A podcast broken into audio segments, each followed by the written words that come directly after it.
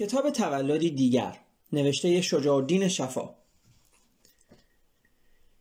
واقعیت موجود این است که بخش بزرگی از مردم جهان امروز اسلام مسلمانی خود را بیشتر به صورت سند هویتی به کار می‌گیرند تا به صورت اعتقادی. زیرا که در خارج از این هویت اسلامی اصولا علتی وجودی برای خود ندارند. کشورهایی چون پاکستان و بنگلادش بدون تکه بر مسلمانی خود تنها اجزایی از هندوستان بزرگ به شمار میآیند که در همه تاریخ نیز بدان تعلق داشتند. شیخ های خلیج فارس بدون ماهیت اسلامی خود نه تاریخی دارند نه فرهنگی نه هویتی. برای بخش بزرگی اسلام عنوانی بیش نیست زیرا دست کم 80 درصد از مسلمانان نه مفهوم قرآنی را که به زبانی غیر از زبان خودشان نوشته شده است می‌فهمند. و نه مفهوم نمازی را که به زبان غیر از زبان خودشان می‌خوانند در میابند همانطور که مؤمنان مسیحی در دورانی که هنوز مراسم مذهبی تنها به زبان لاتین برگزار می‌شد نه معنی آنچه را که میخواندند میفهمیدند نه معنی آنچه را که میشنیدند. به ناچار همه این نمازگزاران به گفته مولوی روی به محراب و دل به بازار دارند. حتی مسلمانی خود عرب زبانان نیز تا وقتی که برای ایران اختیاری در قبول یا رد آن و یا حتی سوالی درباره آن نباشد اعتباری بیش از مسیحیت بسیاری از مسیحیان قرون وسطا نمی‌تواند داشته باشد. زیرا که هیچ کدام از اینان مذهب خیش را آگاهانه بر نگزیدند و آزادانه نیز بر آن پایدار نماندند به قول ولتر مذهب خود را همان صورتی تحویل گرفتند که پول رایج کشورشان را قانون شناخته شده ای است که هر فرد بشری با همان مذهبی به دنیا می آید که مذهب خانوادگی اوست. کسی که در خانواده یهودی متولد می شود یهودی است و کسی که در خانواده مسیحی یا مسلمان زاده می شود مسیحی یا مسلمان است. و به ناچار ساختار مذهبی او از همان آغاز به صورتی شکل می گیرد که کارگردان این مذاهب برایش خواستند در طول تاریخ مذاهب توحیدی میلیون ها نفر به نام مذهب با یکدیگر جنگیده و به نام خدای مذهب همدیگر را کشتند. بیان که اطلاعی از معتقدات آن دیگری داشته باشند یا حتی متوجه باشند که خدای او همان خدای خودشان است. نه آن صلیبیانی که در طول دویست سال به صورت امواجی پیاپی به کشتار مسلمانان رفتند قرآن را میشناختند و نه آن مسلمانانی که بر روی این صلیبیان شمشیر کشیدند چیزی از تورات و انجیل می‌دانستند.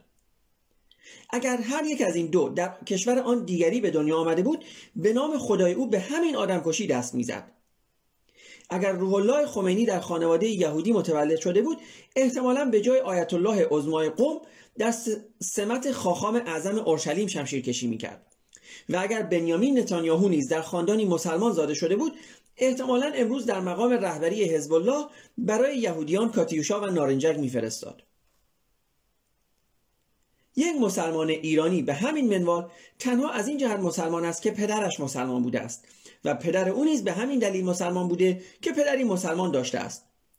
و پایان این خط زنجیر در هر شرایطی به زرتشتی فلک زده ای می‌رسد که با شمشیر عرب لا اله الا الله گفته بود بیان که حتی معنی آن را دانسته باشد. و اگر همین مسلمان به خلاف نه دهم از دیگر مسلمانان جهان سن... مسلمانان جهان سنی نیست و شیعه است باز بدین دلیل است که اضافه بر شمشیر 14 قرن پیش یک عرب شمشیر چهار قرن پیش یک قزلباش از او خواسته بود که یا به ابوبکر و عمر و عثمان لعنت بفرستد و یا آماده آن باشد که جابجا سرش بریده یا شکمش اره شود. در همه دوران تاریخ اسلامی ایران به خصوص از زمان صفویه میان آنهایی که از نظر سیاسی بر ایران حکم راندند و آنهایی که از نظر مذهبی کلیدداری دین را به عهده داشتند علا رقم تضاد منافعی که از جنگ قدرت ناشی می شده در یک مورد خاص همفکری و همکاری کامل وجود داشته است. و آن این بوده است که این توده های مسلمان خود را در موضع سقارت سیاسی و در موضع سقارت مذهبی نگاه دارند. سلاطین همواره خود را قیم سیاسی مردم صغیری شناختند که حق فضولی در کار فرمانروایان خودکامه خیش را ندارند. و کلیدداران دین نیز خود را قیم شرعی صغیرانی دانستند که از هزار سال پیش شیعیانی ناقص العقل شناخته شدند. اگر در قرن 19 هم عامل سومی به نام استعمار پا به دین میدان نهاد برنامه این عامل نورسیده به نوبه خود تصویب قیمومیتی استعماری بر ملتی صغیر بود. و بدین ترتیب بود که نشیب و فرازی هزار ساله در سالهای پایانی قرن بیستم استقرار نظامی به نام ولایت فقیه را در پی آورد که این بار مجموعه این سقارت ها یک کاسه شد و شاه فصل قانون اساسی آن قرار گرفت. با چنین قانون اساسی موضع ملت ایران در پایان قرن بیستم موضع فاست معروف است که روح خود را به شیطان فروخته بود. حتی در تاریکترین ادوار هزاره سقوط فرهنگی ایران تا بدین حد نرسیده بود که زمامداران آن از اول تا به آخر امامه ای را بر سر داشته باشند که به نشان استیلای نظامی بیگانه بدین کشور آمد و به نشان استیلای فرهنگی فرهنگی بیگانه در آن باقی ماند. روح الله خمینی بارها در کشف الاسرار خود کلاه لگنی را به عنوان پسمانده اجانب نفی کرد. اما این واقعیت دیگر را یا درک نکرد و یا آن را عملا نادیده گرفت که امامه خود نیز, خود نیز به همان مقدار یادگار اجانب است که کلاه لگنی است. با این تفاوت که کلاه لگنی لاقل با شمشیر به ایران نیامد بلکه به نمایندگی تمدن و فرهنگی پیشرفته تر پذیرفته شد. همچنان که به همین صورت از جانب بخش اعظم از دیگر کشورهای جهان نیز پذیرفته شده است. قبلا از تقلب یاد کردم که در ارزیابی واقعیت های 1400 ساله تاریخ اسلامی ایران صورت گرفته است. ولی نباید فراموش کرد که بزرگترین این تقلب ها تقلبی است که در دوران خود ما. آن هم نه در تفسیر واقعیت های این تاریخ بلکه در متن خود آن روی داده است. و آن تبدیل یک اسیان قرن بیستمی به یک انقلاب واپسگرایانه قرون وسطایی است. اوسیانی که در سال 1356 آغاز شد نه اوسیانی مذهبی بود و نه اصولا در مسیر ایدئولوژی مذهبی قرار داشت و نه تنها در چنین مسیری نبود بلکه درست در جهت مخالف آن بود. زیرا ایدئولوژی همه مذاهب توحیدی سامی بر حاکمیت مطلق قوانین تغییر ناپذیری متکی است که قوانین آسمانی شناخته شدند در صورتی که خواست این اوسیان تأمین آزادی های دموکراتیک بیشتر بود. اگر جامعه آخوند ایران با پیروی از اصیلترین شیوه ماکیاولیسم با شعار آزاد آراسته آزادی و دموکراسی و حقوق بشر پا به میدان گذاشت تنها با این هدف بود که میدان را از دست میدانداران موجود بگیرد و پس از کسب قدرت هم این مزاحمان غیر امامه خود هم این مزاحمان غیر امامه خود و هم محتوای شعارهای آنان را یکی پس از دیگری به زبالدان تاریخ بفرستد. آن قانون اساسی که از چنین تقلبی سر برآورد اگر برای کارگردانان ولایت فقیه کمال مطلوبی بود که جهان اسلام در پایان قرنی چون بیستم چون قرن بیستم با وجود اعلامیه های مترقی یعنی اعلامیه جهانی حقوق بشر بدان دست یافته بود برای حتی عقب مانده ترین مردم جهان سوم و جهان چهارم سند شرمساری است. زیرا تنها قانون اساسی در جهان امروز بشری است که در آن ملتی بر سقارت خیش در برابر یک قیم شرعی مهر تأکید نهاده است. اگر چنین مورد ناشناخته ای را در قانونهای اساسی هیچ یک از 155 کشور دیگری که امروز با رژیم های جمهوری اداره می شوند نمی‌توان یافت برای این است که هیچ قانون اساسی با هدف اعلام شده تصویر تثبیت سقارت ملی وضع نمی شود ملتی که خود بر سقارت خیش سهه گذاشته باشد چه خواسته باشد و چه نخواسته باشد بر حقارت خیش نیز سهه گذاشته است. اگر وظیفه اولویت دار سازندگان ایران فردا این باشد که در اولین فرصت این برچسب دوگانه, دوگانه سقارت و حقارت را از روی هویت ملی زخم خورده و دشنام شنیده خود بردارند وظیفه دراز مدتتر آنان در آغاز هزاره تازه این خواهد بود که رابطه ناسالم 1400 ساله ایران و اسلام را که ولایت فقیه تنها یکی از جلوه های آن است از صورت ناخوشایند گذشته بیرون آورند و آن را تبدیل به یک قرارداد واقعی عدم تجاوز و احترام متقابل کنند که در آن هر یک از طرفین حقوق شناخته شده خود را داشته باشد بی آنکه به حقوق شناخته شده طرف دیگر تجاوز کنند. در صورت امضای چنین توافقنامه ای اسلام متعهد بدان خواهد بود که در هزاره که از راه می‌رسد. برخلاف هزاره گذشته دیگر جا و بیجا و وقت و بی وقت علیه هویت و ملیت ایرانی موضع نگیرد. دیگر عامل بازدارنده در برابر هر گونه ترقی طلبی و نوآوری ملت ایران نباشد. دیگر به طور منظم دائیه سلطه‌جویی سیاسی نداشته باشد و دیگر هر چند یک بار این کشور را خوبچه آزمایشی برای جهانگشایی یا صدور انقلاب خود قرار ندهد و به خصوص در هیچ شرایطی از یاد نبرد که به فرض آن هم که دیگر کشورهای مسلمان به تیب خاطر ملیت خیش را با مذهبشان یکاسه کرده و از آن هویت واحدی به نام هویت اسلامی برای خود ساخته باشند ملت ایران نه در گذشته بدین راه رفته است و نه در آینده بدان راه خواهد رفت. و سرانجام. این واقعیت را نیز به طور قاطع بپذیرد که برای فرهنگ هزاران ساله ایرانی مسلمان بودن مرادف با صغیر بودن نیست. و یک مسلمان ایرانی در این مورد از همان حقوق بالقوه‌ای برخوردار است که یک مسیحی یا یک یهودی یا یک بودایی در جهانهای مسیحی و بودایی خود از آنها برخوردارند. ولو آنکه مسلمانانی در جهان اسلامی خیش خواهان برخورداری از چنین حقوقی نباشند. اگر چنین توافق نامه ای به صورت دوستانه به امضا نرسد این بار نتیجه آن به احتمال بسیار تکرار ماجرای 1400 سال پیش نخواهد بود. زیرا شرایط معادله دیگر شرایط آن روزی نیست. هم ملت ایران این بار آزمایش بدفرجام 1400 ساله را در پشت سر دارد که آن روز نداشت و هم, و هم شمشیر زنگ زده مرسدس سواران نو شمشیر برنده شتر سواران کهن نیست.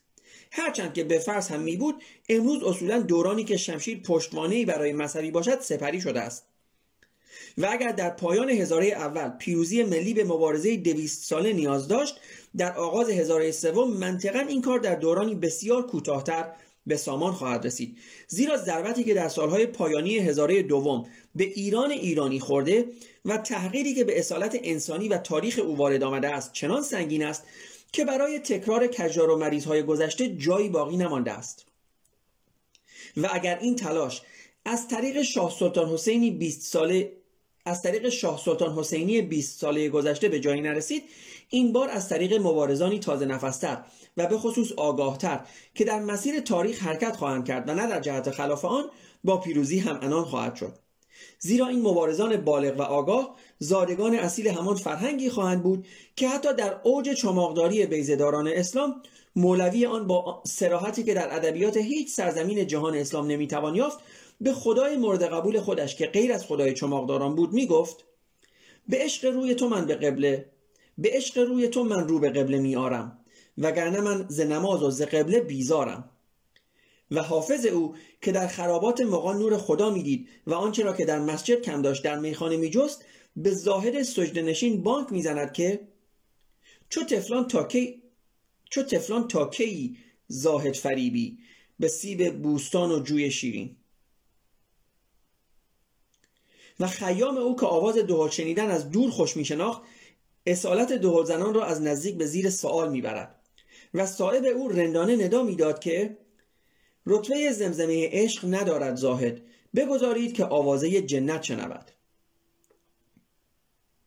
چنین راهگشایان فردا دیگر همان شب پرستان دیروز نخواهند بود که به قول مولانا حدیث خواب بگویند. طبعا نیز همان صغیران امروزی ولایت قیم و صغیر نخواهند بود. زیرا رسالت آنان فروغاوری فردا است و نه جاروکشی امروز. و این فروغاوران راهگشای فردایی خواهند بود که در عین تکیه به اصالت کهن فردای نوآوری و آینده نگری است. و به جای خرافات قرون وسطایی به درک واقع بینانه واقعیت های اجتماعی جهان هزاره سوم روی دارد.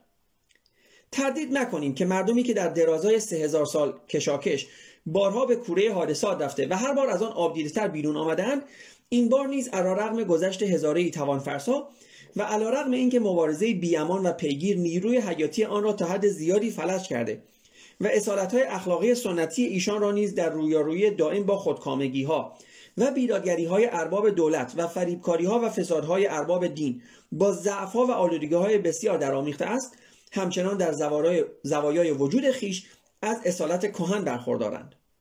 و در شرایط مساعد جهان پیشرفته فردا می توانند مانند بارها و بارهای پیشین یک بار دیگر از درون خاکستر خاکستر خود سر برآورند و زندگی را از سر بگیرند. آنچه در این مرحله آغازین بیش از هر چیز دیگر برای این سازندگان فردا ضروری است آگاهی هرچه بیشتر بر آن واقعیت های اصولی است که برای بخش پیشرفته بشریت کنونی واقعیت های شناخته شدهاند. ولی در بخش اسلامی همین جهان علیرغم اینکه منشور جهانی حقوق بشر حق شناسایی آنها را برای همه افراد بشری حقی مسلم شناخته است غالبا همچنان ناشناخته ماندند.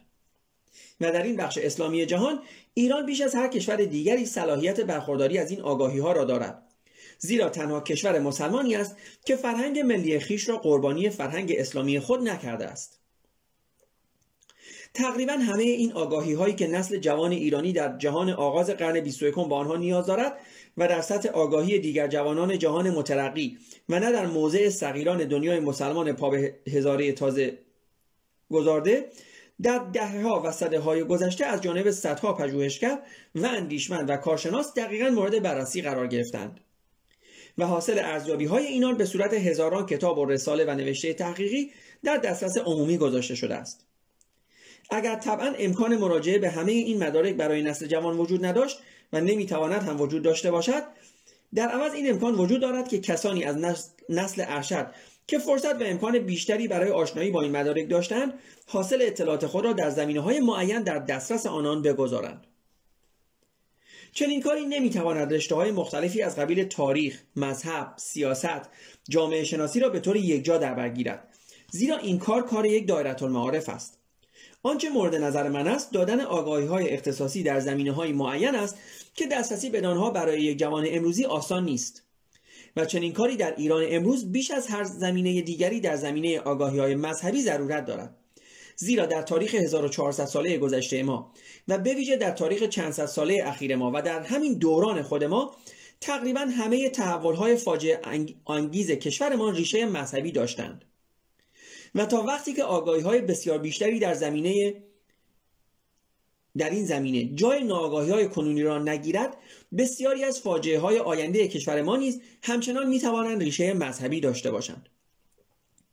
در ارزیابی های 20 ساله اخیر بارها صاحب نظرانی تذکر دادند که اگر دانش آموختگان ایران در سالهای پیش از انقلاب توضیح المسائل و کشف الاسرار خمینی را خوانده بودند به احتمال بسیار وعده هایی که او در نوفل شاتو بدانان داد را بدین آسانی نمیپذیرفتند همچنان که امروز در جهان غرب بسیاری از آنچه کلیسای مسیحیت پیشنهاد می کند با آنکه به مراتب منطقی تر و معقول تر از ضوابط قرون وسطایی ولایت فقیه جهان تشیع و تسنن است از جانب مسیحیان پذیرفته نمی شود. هدف از نشر این دانستنی هایی که میباید درباره واقعیت های مذاهب و نه اختصاصا درباره مذهب اسلام در اختیار نسل فردای ایرانی گذاشته شود این نیست که چنین نسلی به قبول یا رد همه آنها یا قسمت های از آنها ملزم باشد. زیرا این مسئله ای است که صرفا در صلاحیت و در اختیار خود اوست. آنچه واقعا اهمیت دارد این است که چنین جوان ایرانی بتواند درباره مسائل مذهبی با همان آگاهی فکر کند و تشخیص دهد و تصمیم بگیرد که می‌تواند در مورد مسائل سیاسی و اقتصادی و فرهنگی و تکنولوژیک تشخیص دهد و تصمیم بگیرد. و در نقش بلند پروازانه تری هم که ایران فردا به اقتضای میراثگران فرهنگی خیش در تمدن و فرهنگ بشری و اختصاصا در رهگشایی جهان سوم به عهده خواهد داشت با برخورداری از همین آگاهی های دیگران با, برخورداری از همین آگاهی ها دیگران را از تکرار اشتباهاتی که خود کرده است تا سرحد امکان باز دارد. اگر امروز من وظیفه چنین آگاهی سازی را در حدود امکانات محدود این کتاب به عهده گرفتم نه از این جهت است که در این مورد برای خود صلاحیتی خاص قائل باشم بلکه از این جهت است که برای خود مسئولیتی خاص قائلم و این مسئولیت از سابقه زندگی گذشته شخصی و اداری من مایه می‌گیرد. زندگی شخصی من از آغاز تا به امروز با خواندن و نوشتن و آموختن به خصوص در زمینه مسائل ادبی و تاریخی گذشته است. در سالهای پیش از انقلاب بیش از 60 اثر تعلیف و ترجمه از من منتشر شد که تقریبا همه آنها به یکی از این دو رشته مربوط می‌شد. در سالهای بعد از انقلاب آثار دیگری این بار عمدتا در زمینه های سیاسی و مذهبی در دیارهای بیگانه از من به چاپ رسید که تصور می‌کنم نقش کمابیش موثرتری در روشنگری جامعه ایرانیان برون مرزی و حتی درون مرزی ایفا کردم. کتابخانه شخصی من که در نخستین روزهای پیروزی انقلاب مصادره شد شامل 14 هزار کتاب فارسی و خارجی بود که تقریبا همه آن را خوانده و حاشیه نویسی کرده بودم. زندگی اداری زندگی اداری من در ایران اصر پهلوی به نوبه خود در رابطه پیگیر با مسائل فرهنگی به خصوص در ارتباط با جنبه جهانی فرهنگی و فرهنگ ایرانی گذشت. در سمت سفیر سیار فرهنگی ایران توانستم به بیش از پنجاه کشور مختلف جهان و به برخی از آنها بارهای متعدد سفر کنم و تا آنجا که ممکن بود از نزدیک با واقعیتهای فرهنگی و اجتماعی و سیاسی آنها آشنا شوم و در مقام معاون فرهنگی دربار شاهنشاهی با بیش از 100 آکادمی و دانشگاه و انستیتوی پژوهشی در سراسر جهان و با صدها آکادمیسین و استاد دانشگاه و دیگر کارشناسان و پژوهشگران این مرکز به ویژه در امور مربوط به تمدن و فرهنگ ایران ارتباطی و همکاری منظم داشتم در طول سالها در بیش از 100 کنگره در سمینار ملی و بین المللی که در ارتباط با فرهنگ ایرانی در کشورهای دور و نزدیک جهان برگزار شد شرکت کردم. در شماری از آنها اصولا به کارگردانی خود من در پایتخت یا در شهرهای مختلف ایران برگزار شد. صدها دانشمند ایرانشناس از غرب و شرق جهان به دعوت من به ایران آمدند و به بررسی های ارزنده در مورد مدارک و اسناد مورد نیاز خود برای تعلیف آثاری تازه و غالبا بسیار ارزشمند انجام دادند. کتابخانه بزرگ پهلوی که مسئولیت اداره آن با خود من بود و با همکاری نزدیک با سازمان یونسکو به صورت کانون جهانی مطالعات ایران شناسی به سرپرستی مستقیم اعلی حضرت محمد رضا شاه پهلوی بنیان نهاده شده بود اجرای برنامه وسیعی را آغاز کرده بود که از جمله مواد آن گردآوری حداکثر آثار خطی فارسی و فتوکپی صدها هزار اثر خطی فارسی دیگر متعلق به کتابخانه های ملی و دانشگاهی و خصوصی جهان و در عین حال تهیه کلیه آثار چاپ شده فارسی در داخل و خارج ایران بود. شماره فیش های مقالات تحقیقی مربوط به تاریخ و فرهنگ ایران که از آغاز قرن 19 در, نشر... نشریات تخصصی جهان غرب به چاپ رسیده بود به تنهایی از چند ده هزار فراتر رفته بود. در جریان همین مسافرت ها و تماس ها امکان آن را یافتم که نه تنها با فرهنگیان برجسته دیگر کشورهای جهان بلکه با بسیاری از شخصیت های تاریخساز دوران خودمان نیز از نزدیک دیدار کنم و با کسانی از آنان گفتگوهای دو نفری داشته باشم که تقریبا همیشه به فرهنگ ایران و به احترام عمیق آنان نسبت به نقش این فرهنگ در کشورهای خودشان مربوط می‌شد. و می توانم از جمله آنان از جواهر لعل نیرو، شارل دوگور، انور سادات، ایندیرا گاندی، جوانی گرونکی، گولدمایر، تیتو، چونلای حبیب برغیبه یاد کنم و از کسان دیگری نیز چون نیکتا خروشوف که هرچند فرهنگی نبودند ولی تاریخ ساز بودند. خاطره گفتگوهایمان با شخصیت های فرهنگی چون آندر مالرو آندر مالرو و ژول رومن و آندر موروا و رن ماهو و هانری ماسه و یان ریبکا و جوزپ توچی همواره برایم گرامی است. زندگی دوران بیوطنی سالهای بعد از انقلاب مرا الزاما به پژوهش‌های اختصاصی تری در زمینه های مذهبی واداشت. زیرا که فاجعه ولایت فقیه و پیامدهای ناشی از آن مستقیما از مذهب مایه گرفته بود. و در همین راستا بود که چندین کتاب من جمله کتاب توضیح المسائل از کلینی تا خمینی از من به چاپ رسید. امروز در بیستمین سالگرد انقلاب ولایت فقیه و در آستانه قرنی تازه و هزاره تازه بر مبنای همین سوابق و تجارب به همه این مطالعات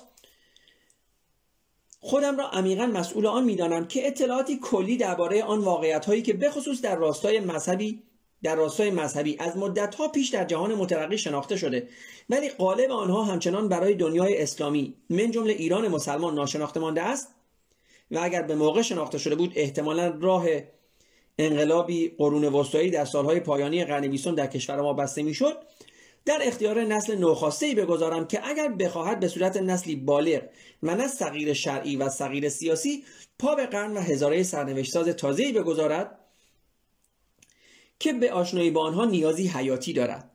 زیرا این هزاره ای که از راه می‌رسد بیش از هر چیز هزاره کسانی است که به صورت انسانهای بالغ فکر می کنند و به صورت انسانهای بالغ عمل می کنند و به ناچار انسانهای صغیر در آنجایی که جز آنچه به صغیران تعلق می‌گیرد ندارد. در این راهگشایی وظیفه اساسی خیش را فقط این دانستم که خوانندگان خود را با کلیاتی از آنچه دانشمندان و پژوهشگران بسیار در دو قرن گذشته در زمینه این واقعیت های شناخته شده جهان غیر اسلامی و واقعیت های ناشناخته جهان اسلامی منتشر کرده و در دسترس عمومی قرار دادهاند آشنا کنم. تا این نسل آینده در شرایط کمابیش معادل نسل های جوان جهان مترقی پا به قرن و هزاره تازه بگذارد. در این بازگویی خود من جز در موارد ضروری دخالتی نکردم. برداشت خاصی را نیز ارائه ندادم زیرا هر گونه نتیجه گیری از آنچه را که نقل شده است و از هر گونه تصمیم گیری در مورد آن صرفا در صلاحیت خود خواننده کتاب می‌دانم. آنچه از نظر من واقعا مهم است این است که چنین خواننده ای از آگاهی لازم برای چنین انتخابی برخوردار باشد و برخورداری از این آگاهی نیاز بدان دارد که غالبا اطلاعات ضروری ولو به صورتی کلی در اختیار او گذاشته شده باشد. مدت ها پیش پرترارک متفکر و مورخ نامی قرون وسطای اروپا در عین انکیزیسیون وحشتناک کلیسا گستاخانه نوشت که هر مسیحی وقتی واقعا مسیحی است که با مغز خودش فکر کند و با شعور خودش قضاوت کند. و در سالهای خود ما اوریانا فالاچی روزنامه نگار و نویسنده سرشناس ایتالیایی در کتاب یک مرد خود از زبان قهرمان یونانی خیش خطاب به توده مردمی که برای شنیدن سخنانش گرد آمده بودند گفت که شما را به خدا تن به مغزشویی خود ندهید. با مغز خودتان فکر کنید و با شعور خودتان تشخیص دهید. از یاد نبرید که اصالت انسانی هر کس در گروه این است که صاحب اختیار فکر و اندیشه خودش باشد. این هویت انسانی را به هیچ نفروشید. شما را به خدا گوسفند نباشید.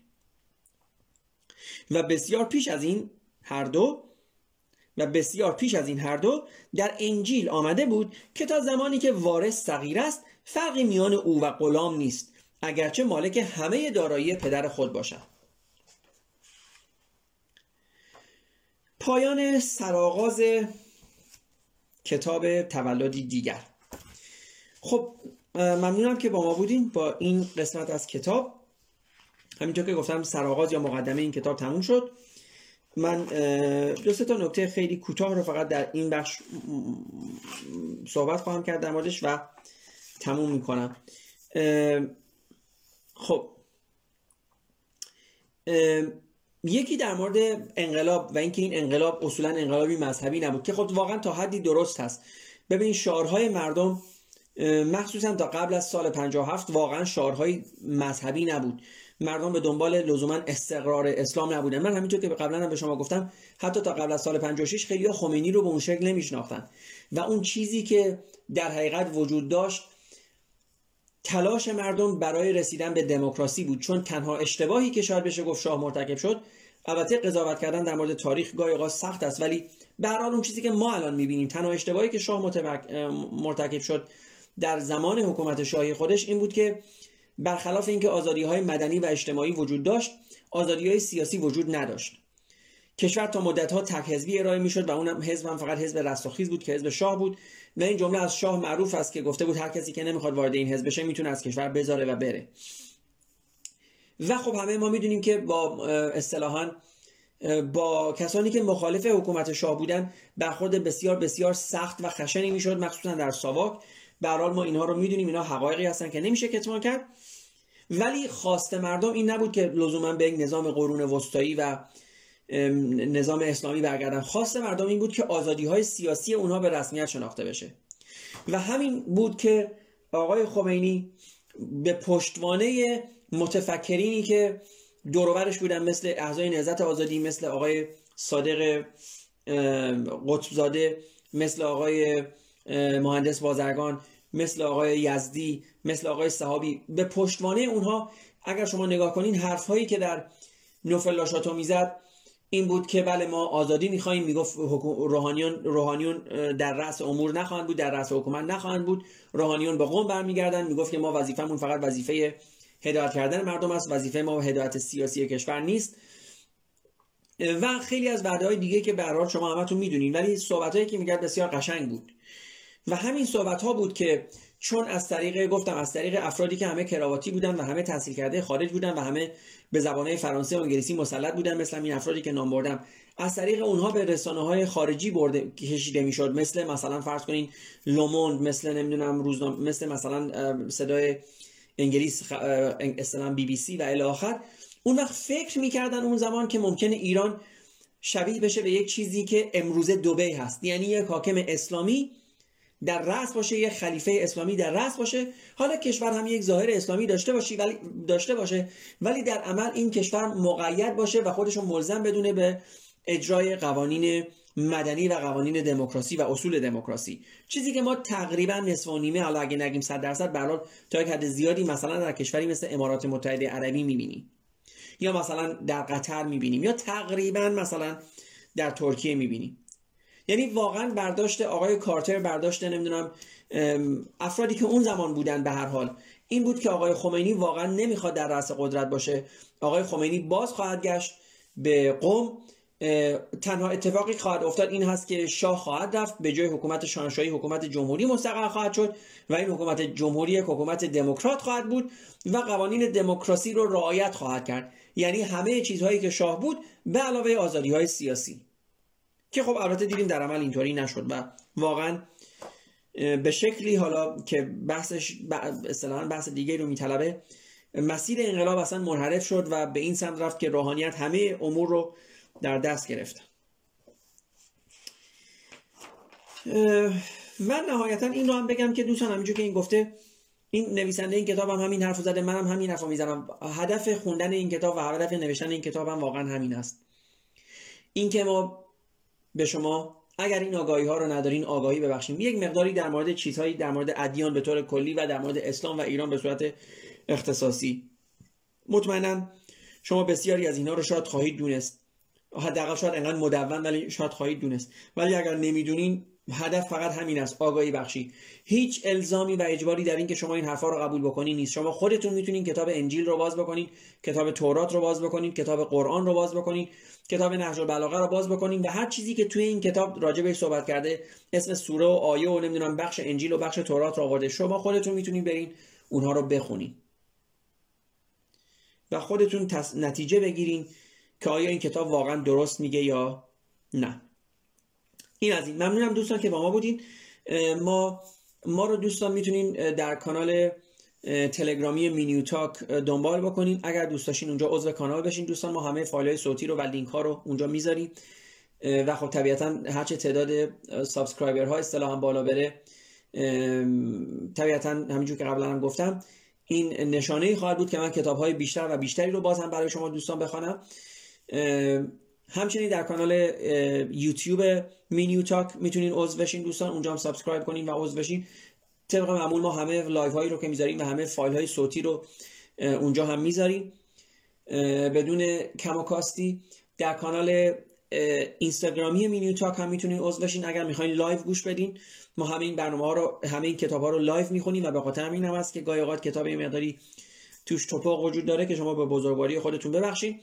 همه چی live هست دوستان. یعنی تمام این نقدی هم که از این کتاب انجام میشه live هست. گاهی اوقات خب ممکنه مطالبی از ذهن من هم بپره که بازم میگم به بزرگواری خودتون ببخشید. اگر هم علاقه‌مند به پادکست هستین می‌تونین مینیو پادکست یا مینیو تاک رو در یکی از این پلتفرمایی که نام می‌برم search کنین پیدا کنین و دنبال کنین. در Apple Podcast، Google Podcast، Anchor، Breaker، Spotify یا Castbox هدف این که ما در حالا در این نه پلتفرم برای شما این مطالب رو می‌ذاریم واقعا همین هست. آگاهی بخشی دوستان.